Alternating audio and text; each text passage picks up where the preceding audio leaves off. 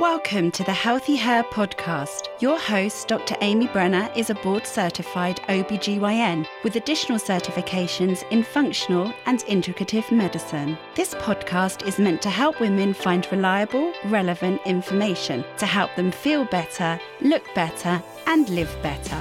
Here you will hear in depth information about hormones, sexual medicine, aesthetics, cosmetic gynecology, and functional medicine. Everyone, welcome back to our series of What is That? Today we're going to be talking about Morpheus 8. This is a microneedling with radio frequency device.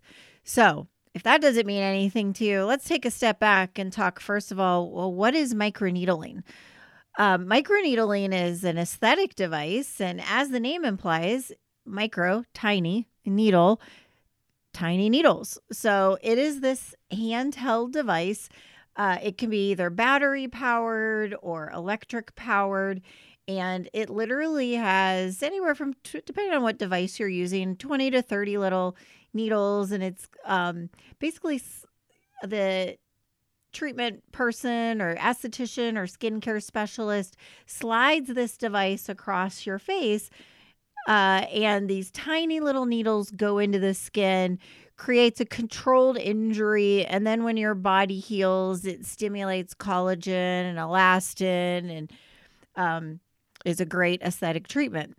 Radio frequency is a type of energy, um, type of heat that when combined with radi- with microneedling, you get even more kind of a uh, bang. And uh, it's definitely a more aggressive treatment because not only do you have the little needles going into the skin, but then when the needles are put into the skin, radio frequency is also delivered.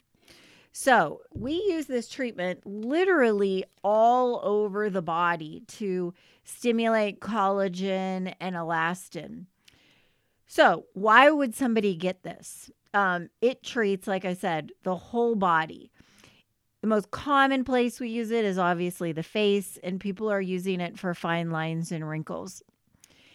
Also, great treatment for acne scars, chicken pox scars, poor skin texture, deeper lines or creases, enlarged pores, surgical scars, cellulite, stretch marks what also is really nice about this Morpheus treatment, unlike traditional microneedling where it doesn't go as deep, this device can go several millimeters deep. And so, what we do in our practice is we will target different depths to achieve different results. So, depending on what our target is, we might make the device go one millimeter and it could go to two millimeters, three millimeters, and four millimeters. And we will vary the depth based on what we're trying to achieve. If we're trying to teach to target deeper lines or actually cause a lifting, or even it can also help with some mild fat um, melting, um, particularly underneath the chin. So we'll go deeper for that versus if somebody has superficial lines, then uh, we won't go as deep. So we usually do several passes on the skin.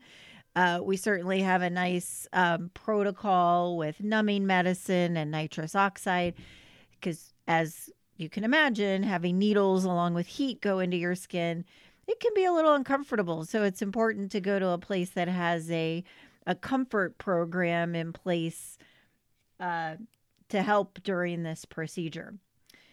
The procedure itself, uh, depending on what area we're treating, in general takes about 20 to 30 minutes. So, a full face usually takes about 20 to 30 minutes.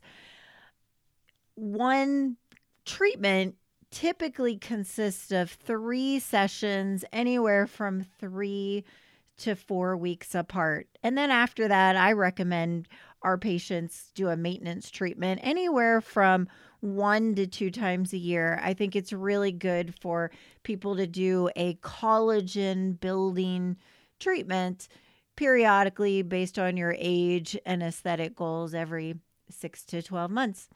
Hope this helped of informing you what Morpheus 8 and RF microneedling is.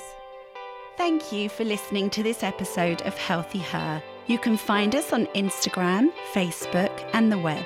Go to www.dramybrenner.com to learn more.